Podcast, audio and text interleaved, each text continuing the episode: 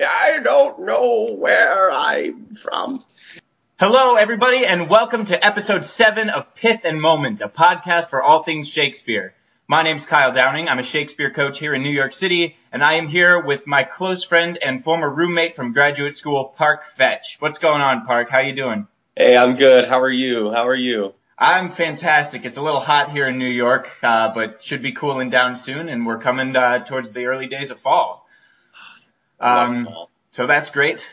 So first off, why don't you tell the listeners just a bit more about yourself so they know why you're such an expert on Shakespeare? uh, well, uh, as you said, we were at the University of Houston's professional training actor program together. I got my MFA in acting from there. Um, worked with one of the best text coaches in the country, who is also on uh, your podcast, Miss Sarah Becker. Um, yeah, uh, I have my bachelor's from the Colorado Mesa University in music theater. Um, I'm working right now at the Alabama Shakespeare Festival, uh, doing comedy of errors, playing Antipholus of Ephesus. Um, and this is my second go at it, which is really fun. Um, now you yeah, played that, you played both Antipholi, correct? I sure have. So yeah. which one are you playing presently again?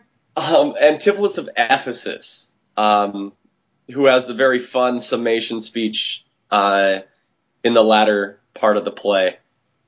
Cool. Well, I guess uh, then we may as well just dive right on into the material, right? Uh, we're here to talk about comedy of errors today. And Park, just for fun, is going to give us a quick summary of the play because he he's more uh, experienced with it than I am. So Park, why don't you let us know what happens in this great play? So, um, Comedy of Errors is about two sets of twins that get separated at uh, by by like a shipwreck. So, you know, Egeon takes one set of twins uh, floating away and his wife Emilia has another set of twins, and he thinks they're picked up by fishermen of Corinth, but they're not. Uh, they're actually kind of like piratey sort of dudes, and uh, so um, these twins were raised separately, um, but uh, Antipholus of Syracuse and Dromio of Syracuse become kind of interested about their missing pieces because they've heard all the stories and stuff like that. So they go searching for them. Land in, in Ephesus where it's now a law for whatever reason that anyone from Syracuse is put to death if they're caught. Why not? Um, so they come and then Egeon is like searching after them because they essentially they like ran away from home. Egeon comes and the Duke's like catches him and he's like, "Hey, find, you know, you gotta have, you gotta have a thousand marks levied for you, and Egeon's like, I don't have that. And, and anybody like, who's playing Egeon in the play, you have to do it with that voice. I yeah. hear is a rule. That's a rule. You have to. I don't know where I'm from. Um, but so he goes searching, and Antipholus of Syracuse is in Ephesus searching around.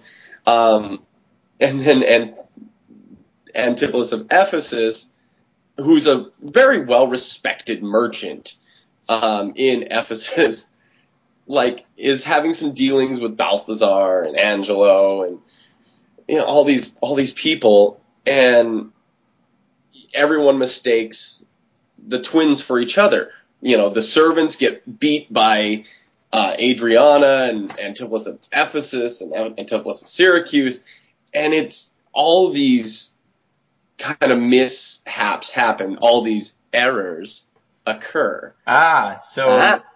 it's a wonder that the play is called Comedy of Errors, then. Yeah. Oh, Shakespeare. Oh, so Shakespeare. simple and yet so complicated sometimes, am I right? Oh, God. So, Comedy of Errors is one of Shakespeare's earliest comedies. Uh, we were looking up before, and it's definitely between Two Gentlemen of Verona and the Comedy of Errors as to which appears first in the canon. Um, but as it is earlier than most of the other plays, it's uh, different in structure than later plays uh, I've already talked about on this podcast, like The Tempest, where the meter is pretty much just a suggestion and little else. Uh, in Comedy of Errors, there's there's a lot more structure to it. There's a lot fewer irregularities, and there's there's more rhyming. Is there not? Oh yeah, there's a lot of like rhyming lines, shared couplets, Um, and it's it's for his comedies, it's 87% verse, um, as opposed to majority being prose, like like As You Like It or anything mm. like that. This so the meter is very important, and what's really nice with comedy is it kind of lends you to the operatives, right? Um, which you know in comedy sometimes finding comedic devices is hard enough, let alone trying to find it in uh, like a Shakespearean play. So that he gives a really nice roadmap from the grave.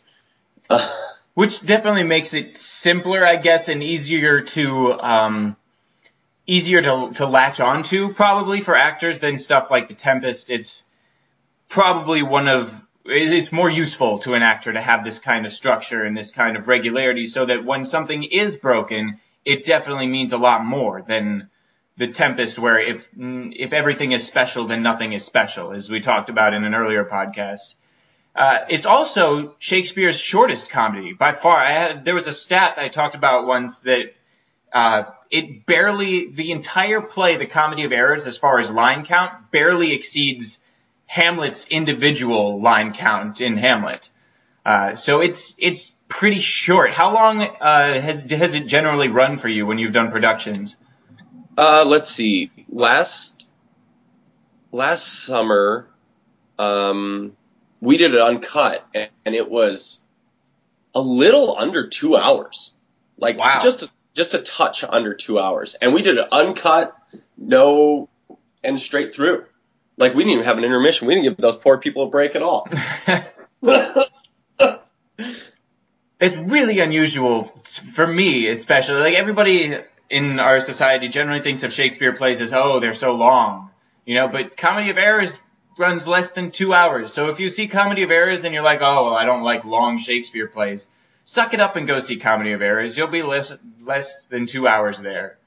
And it's uh, so different from his other comedies too. Like it's more farcical, so you'll you'll there's like slapstick jokes, there's fart jokes. I mean, it's it's one of his most farcical plays.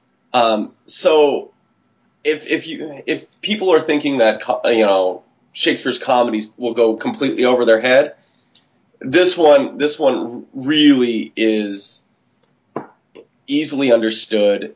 It's fun to watch. Um, there's it's all sorts relatable. Of, yeah, it's like it's Shakespeare's version of Family Guy. Or yeah, yeah. um, um, compare it to um, Ferris Bueller's Day Off because like Antipholus of Syracuse is like, what's going on? I'm really confused. Hey, are you guys confused? Me too. Let's see how this plays out. it's fun to mention that Comedy of Errors isn't like most Shakespeare plays. It's not originally his plot. There's a Greek play called the Menaechmi where Shakespeare basically steals the plot from, and then later there's a musical uh, back in the 1940s or 1950s or something written called Boys of Syracuse, which is basically based on Comedy of Errors. So it's not a plot that is entirely unique. It appears in other forms as well. But as for the the characters, there there are two sets of twins, right? There's Antipholus of Syracuse and Ephesus, and then there's Dromio of Syracuse and Ephesus. And I have seen productions where both Antipholi, I guess would it would be, are played by the same actor, and same with uh, Dromio. And I've also seen productions where they're played by four actors total, so one actor for each Antipholus and one actor for each Dromio. What kind of effect does that have on the play, Park? Well, I've only done it with four actors um, in their only parts. Um, and I, if there's two actors, the end becomes really tricky. Mm-hmm. Um, because the end, there's all the summation, and then what what I personally think is one of the most heartfelt moments of the play when the the two sets of twins see each other, and right there's that beautiful heart realization of my missing piece is finally here. Um, because I, you know, in doing uh, this play so many times, I've read a lot about twins and twins that that do get separated at birth and grow up apart. And they have similar habits regardless. Um, so it's really kind of an interesting thing, and um, there's it's just a beautiful moment. So with two actors, you know, it I think the end would become very very tricky. And you know, I had um, so the production I saw with just two actors playing the four roles uh, was at Great Lakes Theater, where I worked in college, and where uh, David Anthony Smith, who was on an earlier episode of this podcast, uh, has worked for a number of years now. But it was it was a really good production of the play, and the what happened at the end was they had basically what equated to two body doubles, right? And those body doubles came in and faced up stage in the moment where the twins saw each other. So you got to see the actor that everybody recognized having that reaction, right? And you got to assume that the other actor was having a similar reaction and looked the exact same. So it wasn't by any means clean, and it was also kind of awkward when they came, the body doubles came out for the curtain call, and we're like, oh, guess what? We're just body doubles. Uh, but that was kind of how they made it work. And it was interesting, first of all, for having four different actors play it, you, you pretty much, at least in a large scale production, um, like if it were Broadway or uh, sim or a movie, you would pretty much have to have twins playing the roles, mm-hmm. especially viewing it um, in close capacity, I guess, uh, for or like if you're like right on the lip of the stage seeing it, because the suspension of disbelief, um, much like one of the problems I've always found with Twelfth Night is the suspension of dis- disbelief, right? Seeing. Sebastian and seeing Viola, and like, yeah, they look similar, but if somebody saw them both up close, they would know. They would know, oh, well, this one's a boy and this one's a girl, or at least this, these two aren't the same person. They look very similar, but they're not the same. So my question is, uh, other than costumes, how do you set it up in your production so that it's um, it's palatable to the audience that people are mistaking these two very similar looking people for each other at a very close range. So it's interesting in the production I'm in right now. Um, the Antipholus of Syracuse, played by John Henry Carter, um, he does a such a remarkable job. Um, he's an African American actor, uh, whereas I am not. And so we have what we've done a lot is uh, observed each other's gestures and movements so we can have enough sameness to that. And you know, without and our costumes obviously help. I mean, we're in these beautiful blue zoot suits, um, and they help. But we can't get over the fact that we're different, and mm-hmm. that's and that's cool. But we try to we like mirrored each other's um, little gestures and habitual things that we brought to the characters, um, and especially in like moments of rage or threatening or having a little charm, we use the same gestures a lot, which is really fun. And just to, to let the listeners know, Park, in addition to being an actor, is also a huge movement guy um, which I always admired in graduate school because the, the human mind and like picks up on vision on uh, body language almost more than it does the the voice or facial expression. So having the the body language uh, similar to each other, the the human brain might pick up on that subconsciously more than we might think, so that the audience can go, oh well, if people are seeing these two people make the same gestures and act the same, then maybe it doesn't matter how exact they look. Maybe people at that time just are in a world where they aren't paying that close attention or whatever it may be. You're leaving the audience to project their own reason why they might mistake each other and filling in the gaps with stuff like similar body language and similar height and, and stuff like that. Am I right? Absolutely. Absolutely. And, you know, body language is a very universal language.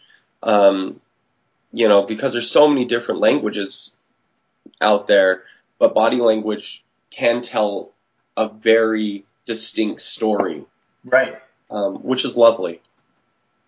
So I guess we've established that there are challenges and uh, hills to overcome with either way you do it, right? With if you have the four actors, then you have to make it very, very clear to the audience that everybody is mistaking these similar looking people for each other for very specific reasons. Whereas if you only have two actors, the ending scene becomes kind of like a tightrope walk slash dance of sorts, where everything has to be choreographed on stage such that the audience doesn't realize that somebody is jumping in and playing somebody that's been there the entire play. And keeping the face away from the audience is key and whatever. So different challenges with both versions. Both can be successful if you put the work into them, much like everything else in Shakespeare. um, the next thing I wanted to talk about, I guess, while we're on the subject of the twins, is the characters themselves. Um, Antipholus, though they both look the same, are different characters in a way, right? You, you have to play them differently because they are two different people that have grown up under different circumstances. And while they may have the same mannerisms and certain things in common just inherently by being twins, they are also different people. So why don't you tell us a little bit about that? Well, you know what? After playing both Antipholi, um, Antipholus of Syracuse has so much poetry. He has a, a, a, big heart of an artist in a lot of ways. Mm-hmm. Um, just the way he woos Luciana, um, and the way he talks about his missing piece. Um, there's a beautiful line. Uh, I, like a drop of water in an ocean, seeks another drop. It's such a distinct image. Right. And only he talks like that. Whereas Antipholus of Ephesus has a, a very pragmatic side of his speech. Uh, you can, I really see why he's so successful in business. But he also, you know, the way I play him, in a way, he has a little savagery um, to him mainly for comedic effect. Right. Um, because I rage out pretty well. but yeah, you know, he has a very pragmatic side of his language, which, you know, I never realized until dipping my toe into both, uh, both minds and bodies. And I guess that's how Shakespeare distinguishes them from each other in a way, isn't it? By giving them different ways of using language so that the, at least and on even the very basic level, the actors know, hey, these are two different people that speak in two different ways. I guess that's kind of um, also an effect of the juxtaposition of the two towns, right? Oh yeah. Yeah. So what, like juxtaposing those two areas from each other, what does that tell us about those cities in the play? Well, you know, I remember um, in grad school Jack was talking about, you know, like one place is is like the mecca. It's the best. It's like a, it's like New York City, and that's kind of what I um link in with Ephesus. It's like this big mecca. Everyone comes there for commerce. Mm-hmm. It's a big deal. Whereas like Syracuse has a little bit of laid backness to it, has a little bit more art and poetry and um, you know, it has a little, you know, left coast kind of vibe. Okay. Um, and so like in my mind, that's kind of where the distinction is in a lot of ways. Cool. Uh, and what about Dromio? Like the, obviously the two Dromios are, are also vastly different. What can you tell us about having viewed that character from from afar? Oh man, Dromio of Syracuse. I'm dying to play Dromio of Syracuse. Um, Dromio of Syracuse, like he and he, uh, he and um, Antipholus of Syracuse, they have like this fellow traveler kind of vibe to their relationship, mm-hmm. um, where they can joke. Um, they they have this whole the whole bald argument is very fun, uh, the Nell section where just ragging on this poor woman, and just, and it's it's fun. Like they have a lot of fun exchanges. Whereas Antipholus of Ephesus and Dromio of Ephesus is definitely a little bit in that servant master uh, area. Sure, cool. Um, and me and my my Dromio of Ephesus, Chris Lemieux, who is one of the funniest men I've had the pleasure of working with, um, we have found really cool distinctions of servant master ness. Um, where if I grunt, he knows he's going to get a beating. it's kind of fun in in a in a very comedy of menace sort of way. So then, I guess the next thing I want to talk about uh, going into uh, scenes uh, rather than characters is the uh, Antipholus of Syracuse, right? And Luciana, the the bedroom scene, which Yeah. you have done uh, for us in class before, but way back in grad school in uh, Jack Young's acting class. Oh, what yeah. uh, what is useful for an actor to look at in that scene, and what are some of the traps they might fall into? Yeah, um, it's it's it's interesting because Shakespeare starts that scene almost like in a mid conversation way, like they're having a conversation in another room and they just happen to come into this this other room and the audience is there, because Luciana's speech and she's saying all this all this stuff at Antipholus of Syracuse, and personally taking all that in is and learning about her mind is Mhm. what really that's what geared up my Antipholus of Syracuse. I was like, oh, she talks like me. Of course, I I love this woman. Of course, I do. Um, and in that scene in particular, they have a lot of shared couplets and shared language. Which yeah, that's a cool device, right? It's beautiful. Oh, it's beautiful. Um, because they can finish each other's, Each other's sentences, yeah. Oh, and it's it's that whole cliche, like we finish each other's sentences. but and it's so this is like the original. They finish each other's sentences 400 years ago. Oh, and he, he has this one moment where he's like, "Call thyself sister," um, and he's like, "Thy sister's sister," and she goes, "That's my sister." No, it is thyself. and and like she goes, oh, "You got me," and it's adorable. It's freaking adorable. Our our Luciana and Antipholus of Syracuse, um, Lily and John do such a spectacular job because they're so earnest and beautiful humans that that just comes to life on stage. Um, some some pitfalls to fall into is making it overtly sexual, gotcha. if that makes sense yeah. Kind of the, the pitfall I fell into from Romeo and Juliet scene in grad school. Um, um, I just want to tell a story real quick for everybody listening. Uh, so there is this the the bedroom scene, the morning after scene or whatever in Romeo and Juliet in graduate school. Um, Park and our good friend Jackie Alberto are doing Romeo and Juliet, and while Park is saying something to Juliet, he's slowly kissing down her her face and her chest and her belly button, and then goes right into her nether regions and says a word while going. At the end, Jack Jack Young says something to the effect of, "You realize these kids are like 13, right?" And Park goes, "Oh." And it was oh, it was just wonderfully funny, and we we got to make a whole bunch of funny choices Bad. like that in grad school. bad choices. Oh, just failed boldly. Failed boldly. So the I guess the next thing I want to move on to because we're running a little behind is Okay. uh, the plot device uh, that's especially prevalent in comedy of errors, mistaken identity, and Shakespeare uses it in a lot of other plays, um, such as Twelfth Night, as I mentioned earlier. Um, I don't know what other examples of uh, mistaken identity can you think of? It happens a lot, right? yeah, I mean, I mean, you can even go as far as saying like Orlando and Rosalind. Yeah. uh, yep. As you like it, you know, because that's that's always baffled me too. Is like, Mhm. what's up with that? Is Orlando just blind, or Yep. is he a little thick?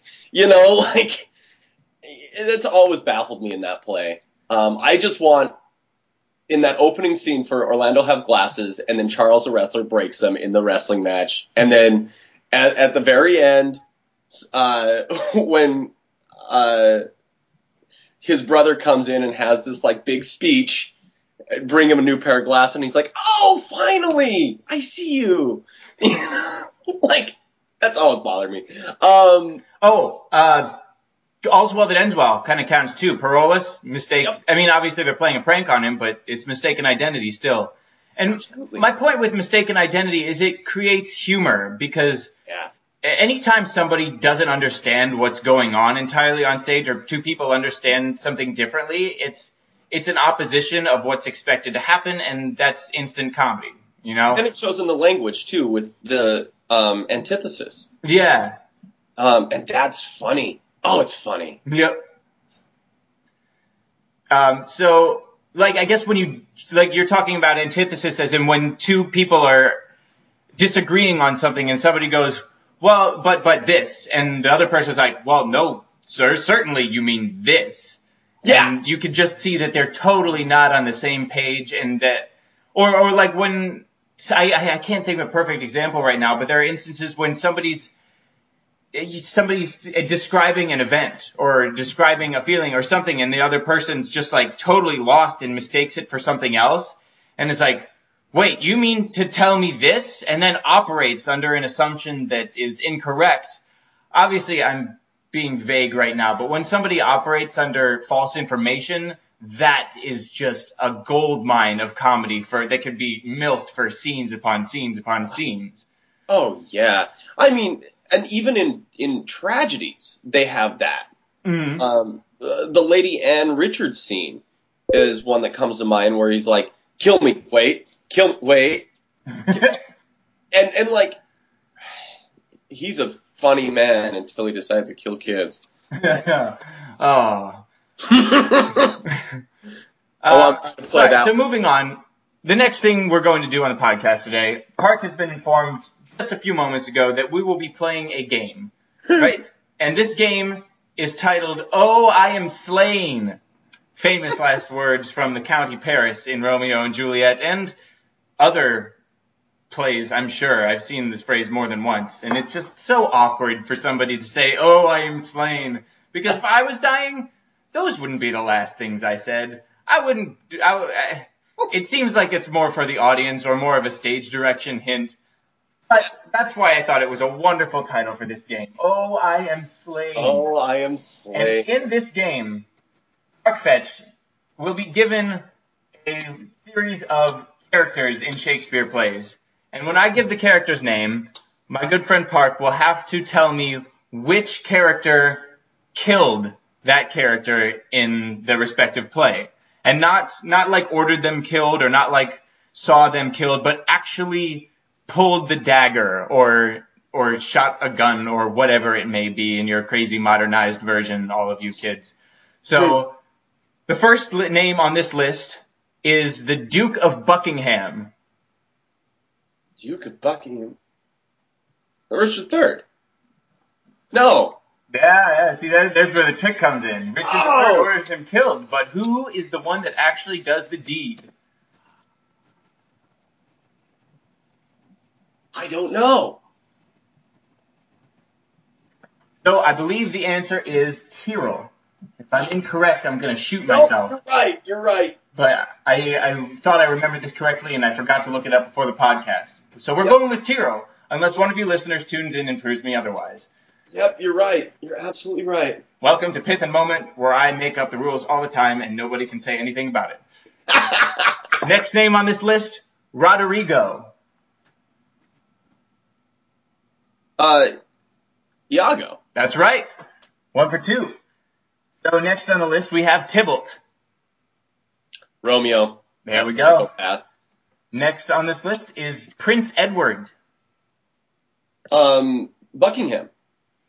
No, it's Richard III. Really, he did the deed. Oh, I thought I thought he ordered Buckingham to do it. Well, this might be another thing where I'm wrong. So let's. Uh, I don't know. I think you're right. I I know he kills a few people. Richard Thir- Third is a madman. I really should have looked all of these up before we did the podcast, but I'll uh, I'll look it up later. And if anybody proves me wrong, you get a tweet in your honor. Um, so the next one on this list, Patroclus. Hector. Yes, well played, Park. Um, Edmund. Uh, Edgar. That's right. Again, See, this boy knows his fights. That's what it is. Yeah, that's it. I, I've seen all these scenes. Polonius. Mm, Polonius, Polonius, Polonius. Oh, Hamlet. I'm dumb. Yep. There we go. Hotspur. Hal, Prince Hal, Macbeth. Macduff, Desdemona. Othello, Lady Macduff. Uh, uh, one of the murderers. Ugh. That's right. It's one of the murderers. Yep, it's not Like actually murder- said in the scene whether it's the first or the second murderer, but it is definitely one of the murderers. Yeah. All right. And all right, I'm gonna go m- starting to mix the trickier ones with the really easy ones now. Okay. So Richard III. Richmond. Yep. Titinius. I don't know. Trick question.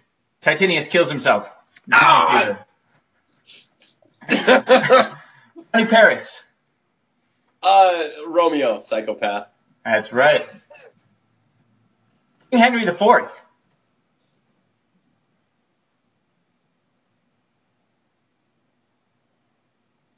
Old age. That's right. He dies of natural causes. Mark is smarter than the average man, ladies and gentlemen.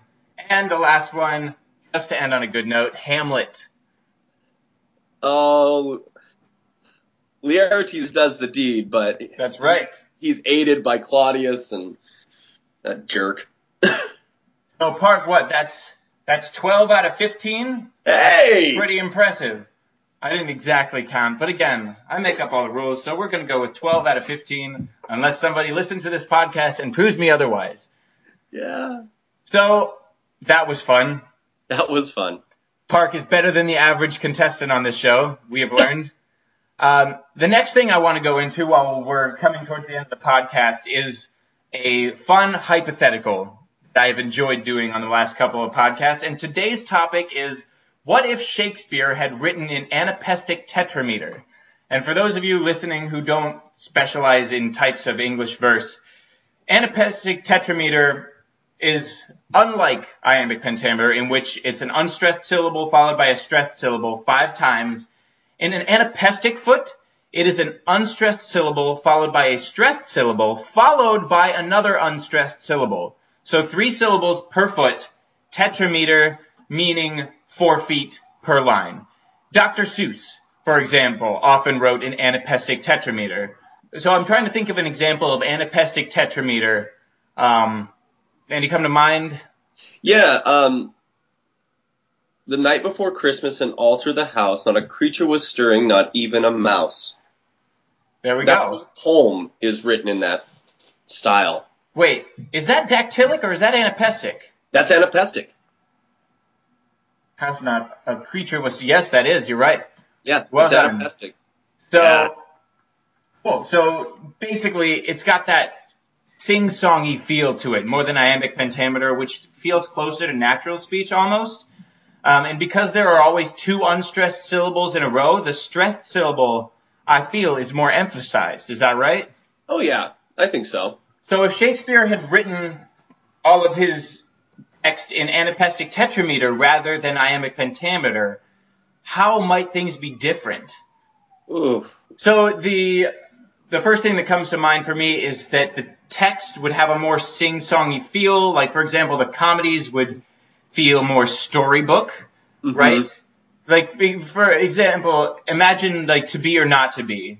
We have to be or not to be. That is the question. Whereas we might in anapestic tetrameter uh, get something along the lines of to be thus or not to be thus is a question of sorts. Although that would be anapestic pentameter. But you get you get what I mean. Uh, yeah. Um, and I, I don't know. I think he wrote in iambic pentameter. One, it was just the the device at the time. Right. Uh, but I also think it is so close to our natural speech patterns and stuff like that. Um, that if if if you wrote in the anapestic style, I think it put people to sleep, like much like a storybook would. Yeah. Um, because there'd be the trap would be everything would be stressed in a very similar way. Right. Um, so people wouldn't know what was special. That Sure. If Yeah. So yeah, on the flip side, like so there's there's fewer stresses, so the stressed words become more important as opposed to the unstressed syllables. But the double-edged sword of that is that each stressed syllable stands out so much that it's difficult to distinguish one stressed syllable from the other. Therefore, uh, whereas in iambic pentameter, you can have five different stressed syllables, but it's very easy to make them each of differing importance or different vocal highlightedness, yep, yep, which does, in a sense, give that sing-songy feel I was talking about earlier and perhaps lulls the audience to sleep because they're hearing a consistent pattern in the voice.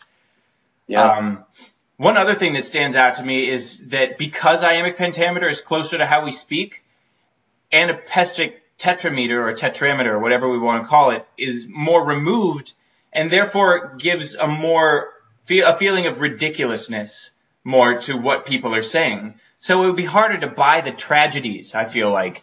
oh like- yeah, Romeo and Juliet, we'd feel detached. Like the, one of the great things about Romeo and Juliet is at the end, when everybody's sitting there, you really absorb the consequences of what the two families have done uh, to these two children and all of their other, of all the members of both houses and of the royalties house that have died during this process, right? Even Prince Edward loses Mercutio and, and County Paris, who are his Yep. kin. Um, and these kids on both sides of the family have died, and, and Tybalt has died, and all these characters have died, and you're really left to absorb at the end of it. This is the consequence of people being jerks to each other. yep, And so, if we have anapestic tetrameter, it it puts it more at a distance. I feel like because it's Mhm. further removed from human speech, and the fact that we're hearing something sing-songy or or lullaby esque, it, it kind of detaches us from the events that we're supposed to absorb at the end, right? Mm-hmm. and I and and there's something about that that can also on on the, on the flip side of that, it can also lead to sentimentality because we we as modern day listeners, I think, associate that that type of sound with like Dr. Seuss.